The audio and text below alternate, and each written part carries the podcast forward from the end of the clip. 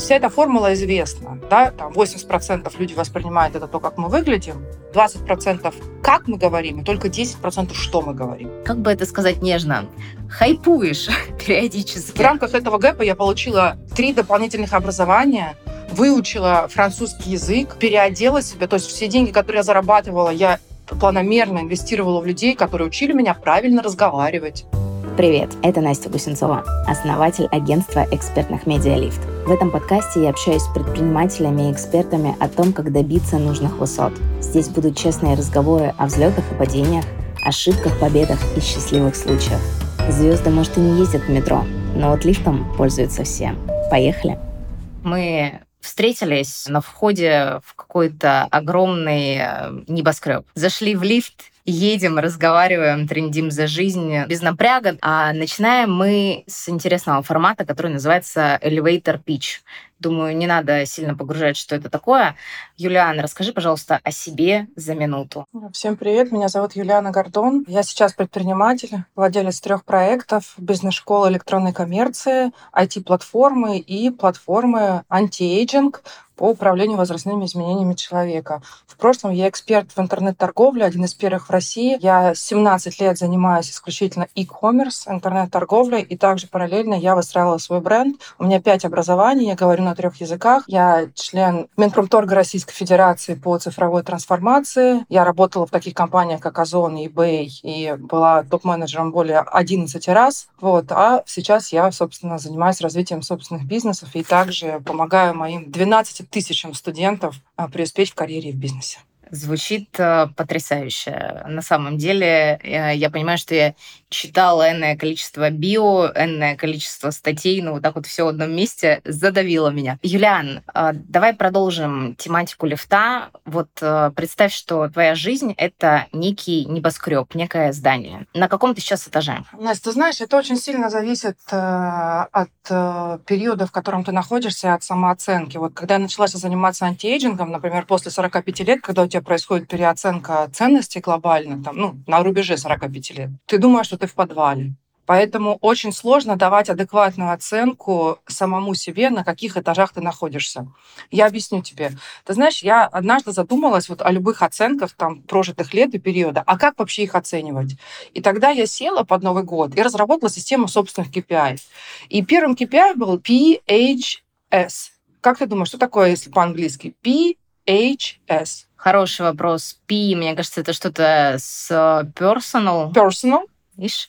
Uh, H uh, human, может быть, люди вокруг. Uh, ну, если S... это речь касается о том, на каком этаже ты находишься, да? Ну, то есть, понимаешь, глобально мы все в этой жизни, независимо от того, делаем ли мы карьеру или что-то, измеряя этажи, мы измеряем только одно — уровень личного счастья. Поэтому наш основной KPI — это Personal Happiness Score. Вот. И я вела О, дальше очень круто. много KPI таких, которые у меня есть. Я даже студентам их показала. Там есть уровень общения с людьми и так далее, там personal development level и так далее. То есть, когда ты задаешь вопрос, на каком этаже ты находишься, это всегда вопрос, через какой бинокль, через какую призму ты смотришь на эти этажи. Конечно. могу тебе сказать, да, что вот э, на рубеже, так сказать, действительно, я ощутила этот средний возраст.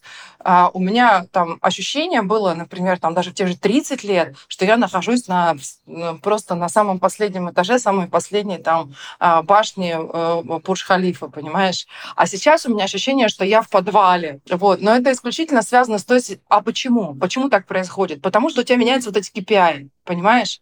То есть если когда-то у тебя, например, был... Система координат меняется. Естественно, естественно. То есть, например, у меня там когда-то был личный KPI, там, не знаю, в каком рейтинге, на каком месте я нахожусь среди экспертов э, e-commerce России. И это поднимало меня сразу на верхний этаж. А сейчас у меня KPI, а какое количество сотрудников от меня уволилось или сказало мне, что я плохой лидер, понимаешь? И это сразу опускает меня в подвал.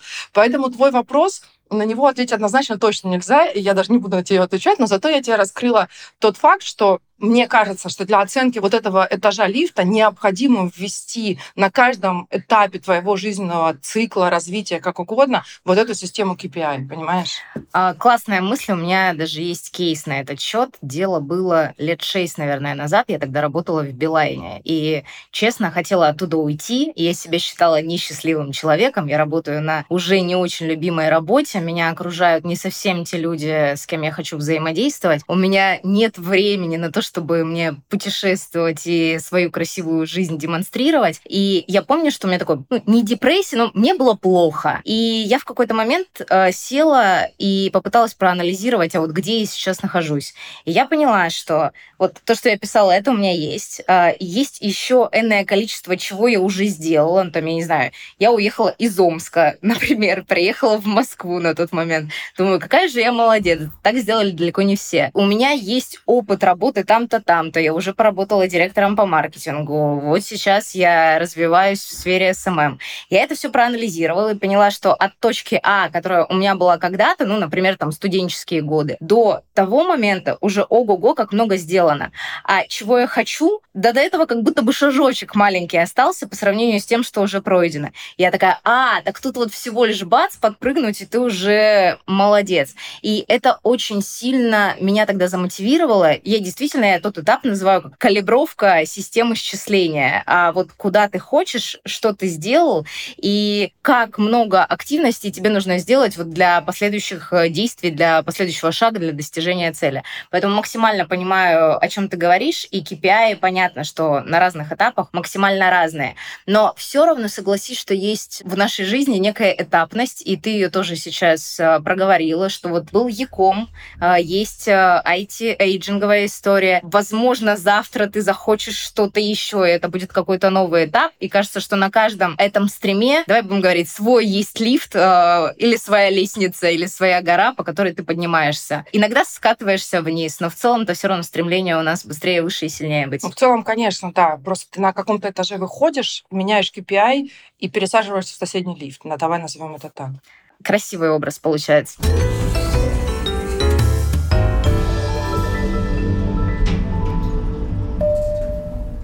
Давай перейдем ближе к тебе, к твоему личному бренду. Я читала посты у тебя в Фейсбуке. Ну и вообще, скажем так, ты не сильно скрываешь э, то, что ты очень много вложила в себя и очень много поработала над своим личным брендом. Это касается и визуального решения и дошла даже до имени, фамилии, что делают далеко не все, будем честны. А, мне моя фамилия никогда не нравилась, Гусенцова, но я с ней в какой-то момент смирилась, такая, ну, в целом-то звучно, почему бы и нет. Почему ты решила вообще пойти по этой дорожке апдейта себя? Ну, послушай, это снова вопрос целей и кем ты хочешь стать. И тут надо, ну, как бы понимать, что мы даже со своими целями, мы их, когда формируем, мы должны их имплантировать в буквальном смысле в общество, в наше комьюнити. Ну, то есть без этого комьюнити мы не реализуемся. То есть мы не можем реализоваться, сидя в закрытой комнате сами в себе. Да? Мы должны имплантировать наш образ в определенное комьюнити. Я сама, да, там, из Ростова-на-Дону. Оригинально я не Юлиана Гордона, а Юля Глухова. Соответственно, которая приехала в Москву со всеми там вытекающими а-ля цыганочка, лалей-лалей, то есть там в красных перьях, условно, с э, э, ростовским говором, с каким-то образованием, ну, понятным в целом, но глобально абсолютно не готова внедрить себя в то комьюнити, в котором я хотела находиться. Работа с собственным имиджем — это, еще раз, не, это не вещь в себе. Это когда ты способна сама или с помощью профессионалов, как, например, там ты делаешь свое агентство, определить gap, разрыв между своим существующим performance'ом, который оценивается по многим параметрам, начиная от внешнего образа, заканчивая тем, что ты транслируешь в мир, и как ты это транслируешь, и тем комьюнити, в котором ты хочешь быть. Я пришла на тот момент времени, это 2004-2005, там, ну вот до восьмого года, в e-commerce, зарождающийся тогда в России. Там в основном были экспаты, да, ну, то есть, ну, и очень серьезного уровня топ-менеджеры из ведущих мировых корпораций, вообще топ-уровня, и я такая девочка из Ростова, меня просто поверили. То есть определенный человек, он, кстати, в Швейцарии, там Бернар Люке, большой ему привет, он просто в меня поверил, он мне просто дал карт-бланш. И эту вот карту, я, которую он мне дал, этот пропуск, потому что я когда устраивалась в Озон работать, они мне отказали три раза.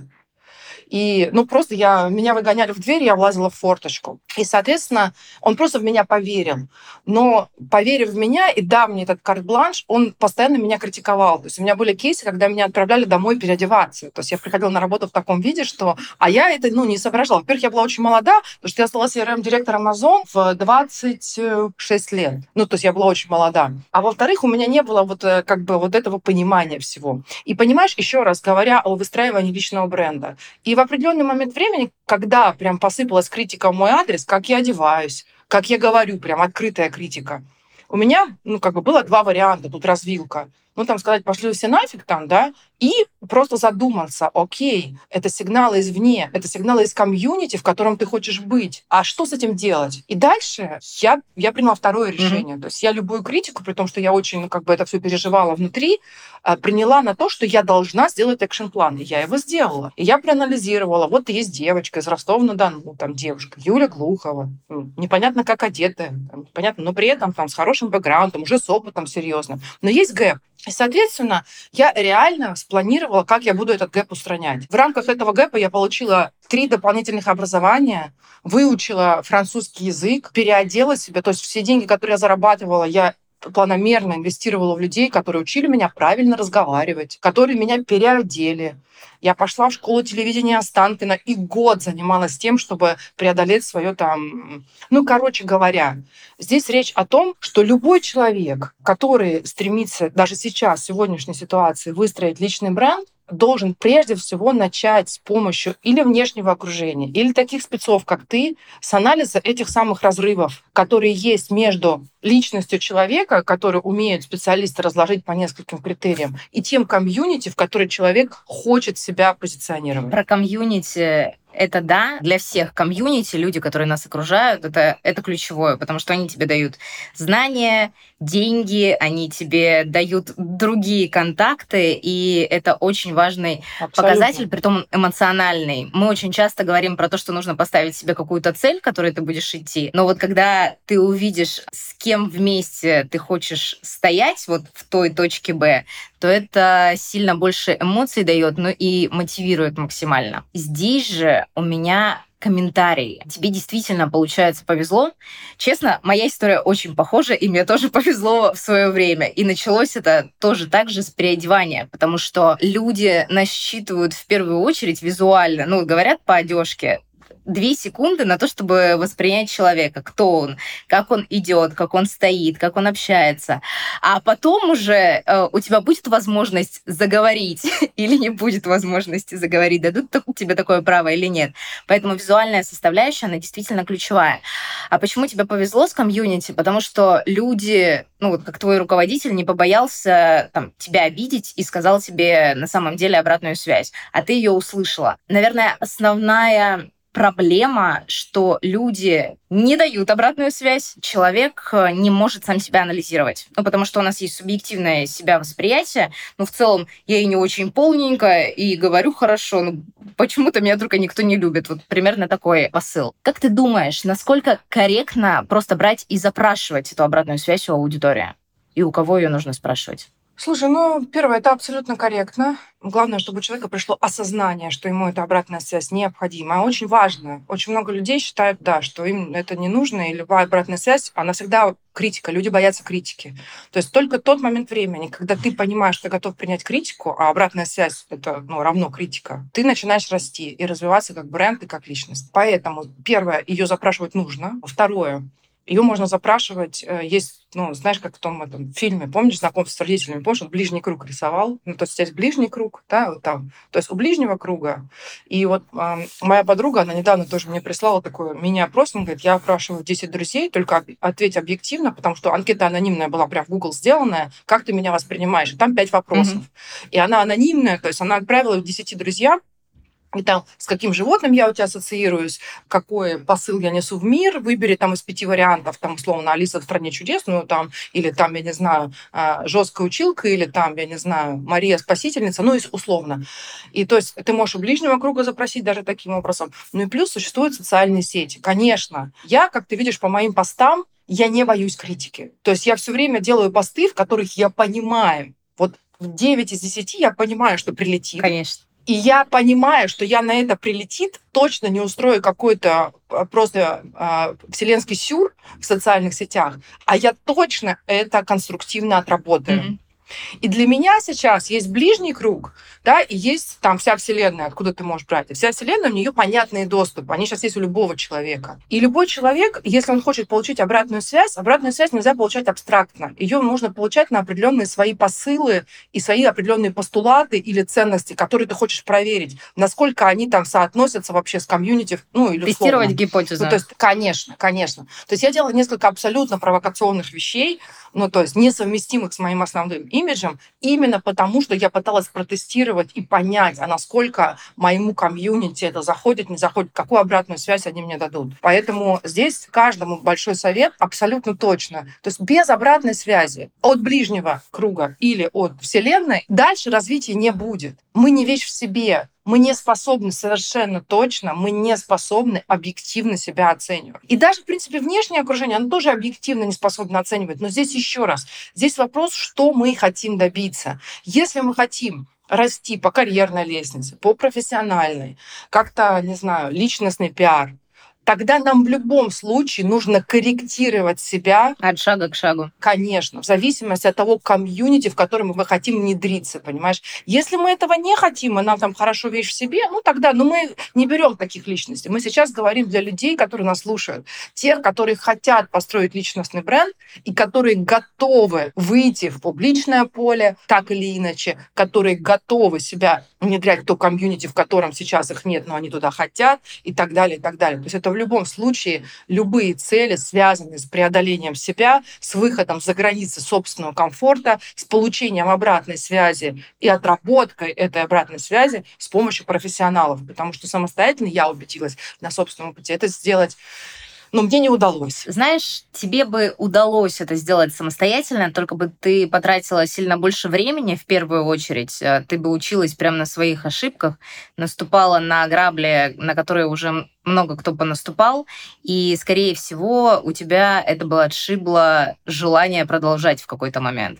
А ты пошла другим путем, а я тут это хакну систему, э, пришла к экспертам, которые уже делали то же самое не один раз, э, да, понятно, что заплатила денег, и, ну, слушай, я так предполагаю, что немало. Но при этом у тебя появилось решение, и это классная схема для тех, кто действительно хочет в кратчайшие сроки получить какой-то результат. Я это рассказываю на примере. Когда у нас болит зуб, мы же сами себе не пытаемся его полечить, просто потому что результат будет, ну, сильно так себе. Мы приходим к врачу и говорим, врач, вот тут вот болит, э, вылечи. Или не только вылечи, а еще и сделай голливудскую улыбку. Поэтому это понятный ход, но до него тоже не все доходят.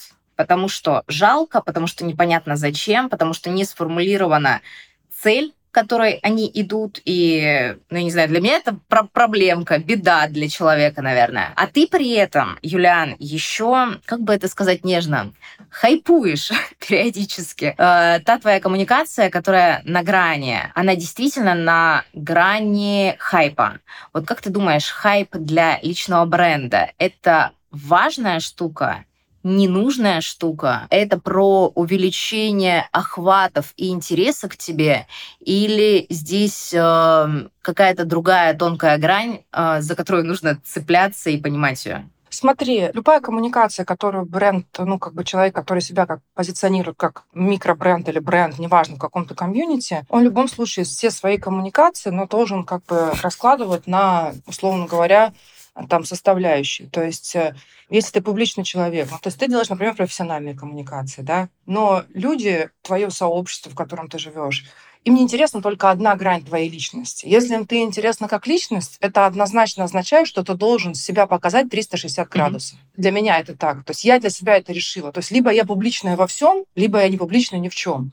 То есть вот мне, например, когда даже девчонки, моя подружка говорила, а зачем ты про свою личную жизнь пишешь? А зачем ты вот это вот расскажешь, что там яйцеклетки заморозила, там, да, научным языком криоконсервация ацитов. Кому это нужно? А я им говорю, девочка, вы не понимаете.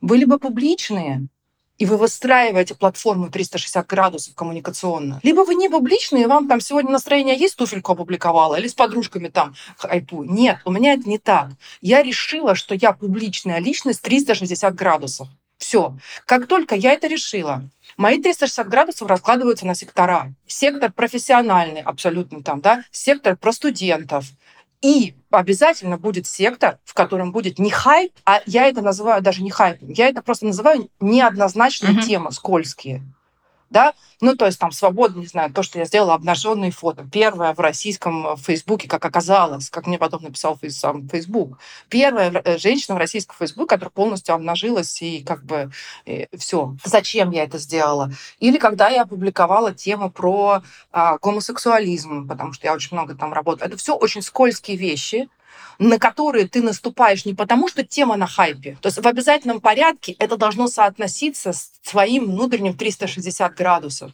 То есть если за каждой такой темой, которая, да, конечно, она является хайповой, потому что она неоднозначна сама по себе, но она стучится в определенный сектор твоей коммуникационной платформы 360 и отдается в твоей душе, ты, ты понимаешь, зачем ты это делаешь, что за этим стоит, какая часть твоей жизни. А самое главное для меня, когда я каждую делаю публикацию, я все время думаю, а какой take-away аудитории? То есть вот они что должны из этого взять? То есть я всегда все равно отрабатываю любую коммуникацию, даже хайповую, как преподаватель. Mm-hmm. То есть я все равно пытаюсь посмотреть на это с точки зрения, а, а кому это может быть полезно, какой урок это может извлечь. Поэтому я не хайпую просто сама по себе, там, посмотрите на меня ради увеличения охвата и все остальное, а все-таки миксую хайповую тему, безусловно, коммуникацию на грани дозволенного там, да, и туда все равно постараюсь добавлять какую-то ценность для человека, который это прочитает. То есть у меня, а, как я сказала, вот, например, после моего последнего как бы хайпа, это выглядело как хайп. Выглядело как хайп. Это, да, да, выглядело фотография. максимально как хайп. Да. Но я понимаю, что под этим очень да, но много... 11, но 11 женщин 11 женщин, не одна, не две, а 11 женщин обратились к моему врачу, про которого я писала, чтобы сделать криоконсервацию биоматериала, это значит, что у них будут дети в любом возрасте. Ты понимаешь? Ты вообще понимаешь, что я сделала? 11 женщин, один пост с обнаженкой, с посылом о том, что там в любом возрасте ты женщина, и ты можешь быть женщиной, и не слушай никого, кто тебе скажет, 40 лет нельзя родить, или я рожу в 50. Вот. И этот вот посыл, он очень мощный. И за ним стояла, на самом деле, большая моя личная боль. И когда я это транслировала в мир, я не ожидала такой волны, которая мне пришла.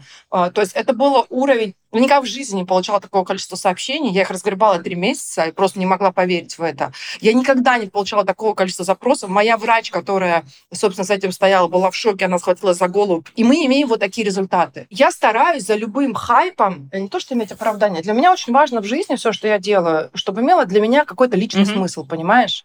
То есть любая хайповая тема за человеком, который выстраивает бренд, должна иметь смысл. И как ты этот смысл можешь измерить? Когда я делаю эту коммуникацию, любую хайпу, я не понимаю, какой за этим будет смысл. Но когда я понимаю, какой там эффект, то я понимаю, что да, его не видно, конечно, его не видно. Не видно, что 11 женщин пошли и сделали это. Ты не увидишь в соцсетях. Но я-то об этом знаю. И это знаешь, что придает? Это просто банально придает смысл моей жизни.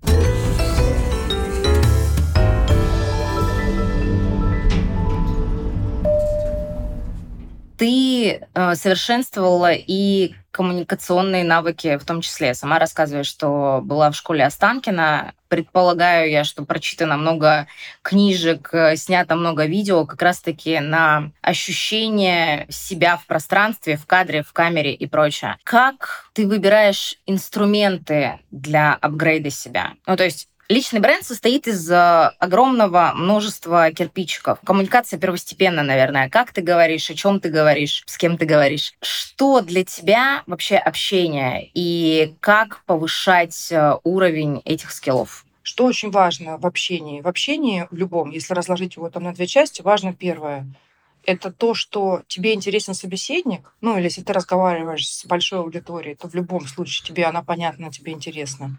И ты интересна собеседнику. И второй момент, когда ты интересна собеседнику или комьюнити, здесь я задалась ну, там, несколько важных вопросов перед тем, как я выбирала, как ты говоришь, инструменты для работы. Вся эта формула известна. Да? Там 80% люди воспринимают это то, как мы выглядим, 20% как мы говорим, и только 10% что mm-hmm. мы говорим. Соответственно, здесь формула вообще понятная. Поэтому я поняла, что я выгляжу не так, как я хотела бы или должна выглядеть для этой аудитории, с которой я общаюсь, для моего, назовем это, кругом общения. Неважно, в соцсетях это или где. И то, как я подаю информацию на тот момент времени, до того, как я начала профессионально этому учиться, и что я говорю, мне тоже не нравится. Поэтому я разложила это на три части. Школа телевидения Останкина ну, собственно, не только с школы телевидения Останкина, у меня были частные педагоги, ну, которые со мной работали там, выстраивали, в частности, убирали там сильный у меня был этот южный говор, южный акцент. У меня чуть-чуть и сейчас местами проскальзывает, это слышно, но в какой-то момент мне вообще удалось его устранить. То есть я в определенный момент поняла, что вот мой личный бренд — это профессионал, это профессионал, там, который ну, международного уровня, потому что я работаю в международной компании, я общалась с людьми в Москве достаточно высокого уровня. Уже на тот момент даже с представителями власти и государства. Я была на больших там конференциях. И, соответственно, вот это общение, про которое ты говоришь, я разложила на несколько составляющих. И вышло что, первое, мне не нравится, как я выгляжу ну, со всех точек зрения. Не мне не нравится, я обратную связь просто считывала. Если меня трижды отправляли домой переодеваться, ну, это же о чем-то говорит, значит, нужно это как-то отработать. Второе, у меня был безумный страх публичных выступлений. То есть я даже в, на собрании, в собственной компании, где каждого человека знала, кто сидит, если больше 20 человек, у меня начинало стучать сердце, у меня перехватывало дыхание, то есть я не могла просто выступить по своей теме, в которой я безупречно разбиралась. То есть я была одним из лучших специалистов по CRM на тот момент времени, но выступить с элементарной презентацией, где я знала каждую запятую, я не не могла. То есть я поняла, что вот это, с этим надо работать. Соответственно, форма подачи информации, но это прежде всего касалось а, того, что я как я говорила, с точки зрения качества русского языка. И что я говорю, это с точки зрения системности и структуры речи, потому что у меня речь была сумбурная, я эмоциональный человек, значит, я начинала за здравие, заканчивала за упокой. Mm-hmm и так далее. И, соответственно, поставила перед собой такие задачи. И я эти задачи, ну и плюс я почему всегда верила, что я буду в камере. Я, я тогда еще, у меня не было мысли, что я буду онлайн-преподавателем там с 12 тысячами студентов за плечами, абсолютно. Но я была уверена, что публичные навыки и как я выгляжу в камере, это навык, который мне точно нужен. Вот точно нужен. И, соответственно, вот еще один. В общении я, я почему-то на тот момент времени была уверена, что мы все будем общаться через камеру. Ну вот, ну, сто процентов. Это на самом деле это 2000, интуиция, это интуиция, понимаешь, год. очень классно развита. Да, да, да. И я прям поставила себе цель, и я в 2012 году, я, по-моему, больше суммарно, я больше 100 часов провела в камере, это еще 2012 год, когда ни зума не было, никаких онлайн-школ, никаких онлайн-уроков. Я просто снималась и снималась и снималась и снималась и снималась.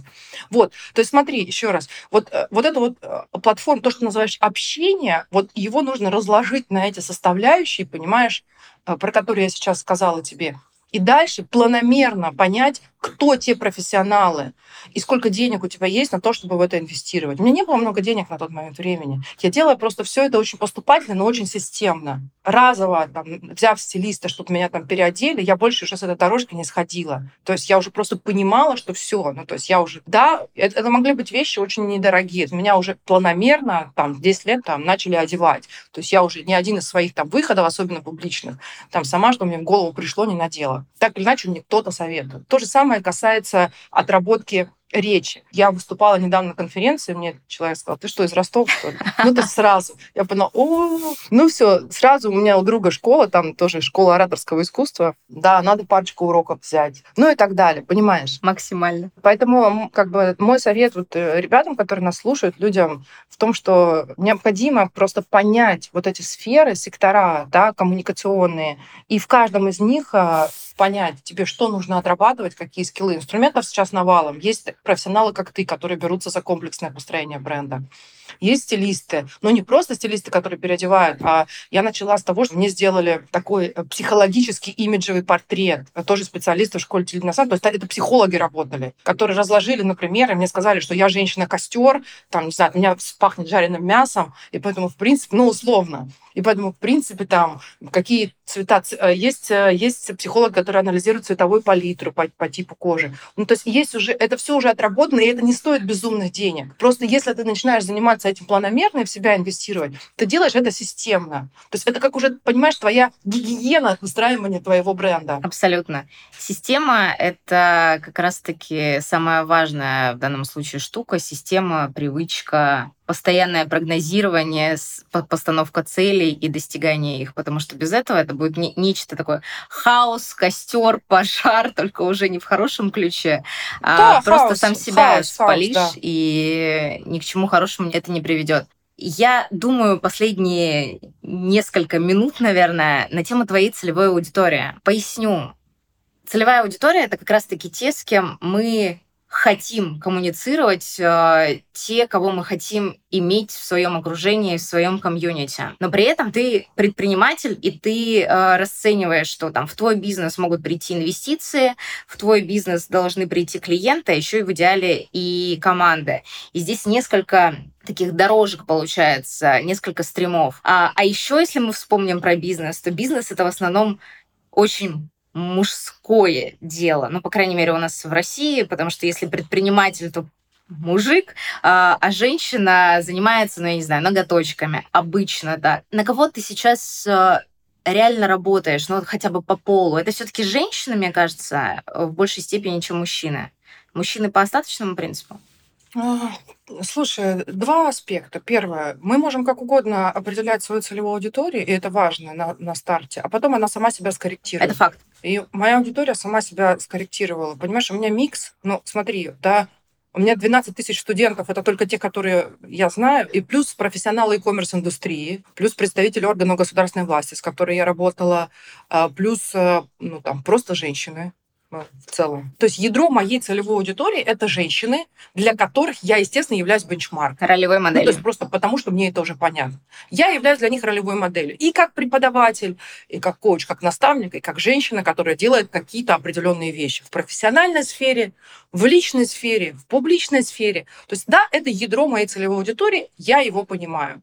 Я его не определяю с точки зрения там дальше, глубже, там, возраста и все остальное. Но я понимаю, что она, конечно, моего возраста. Там, не 18 лет, не подростки и, например, не мамочки, да, потому что я сама э, там вот эту тему как бы женскую, но не транслирую. То есть это женщины-предприниматели, да, это мое ядро. Но, естественно, в силу там просто того, что я привлекательная женщина и так далее, естественно, очень большое вокруг этого мощное мужское ядро, которое смотрит на это со всех точек зрения. Ну, с разных вообще, и профессиональных, и, собственно, а, гендерных да, посылов и постулатов.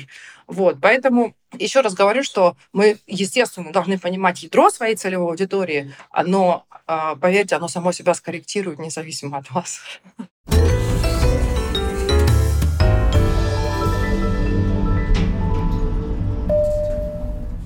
Очень хочется от тебя получить каких-то пять 6, 7, любую цифру называй, советов для людей, которые вот только зашли в свое какое-то здание, ждут своего лифта и примерно не знают, что им делать. Но очень хотят доехать до своего прекрасного пентхауса на вершине многоэтажки. Первое, смотрите, то есть в себя надо инвестировать, то есть это точка, это первый совет. То есть в себя надо инвестировать и не только в одежку. Нужно инвестировать сюда, нужно инвестировать сюда, ну, то есть потому что здесь, э, собственно, наполнение душевное и, в принципе, потенциал тоже нужно раскрывать. Мы все очень с детства там зажаты, с этим нужно работать и вовне. Это первое. Второе, это нельзя делать бессистемно. То есть это все должно быть э, как единая система сделано. Третье, не ждите быстрых результатов. Это работа годами.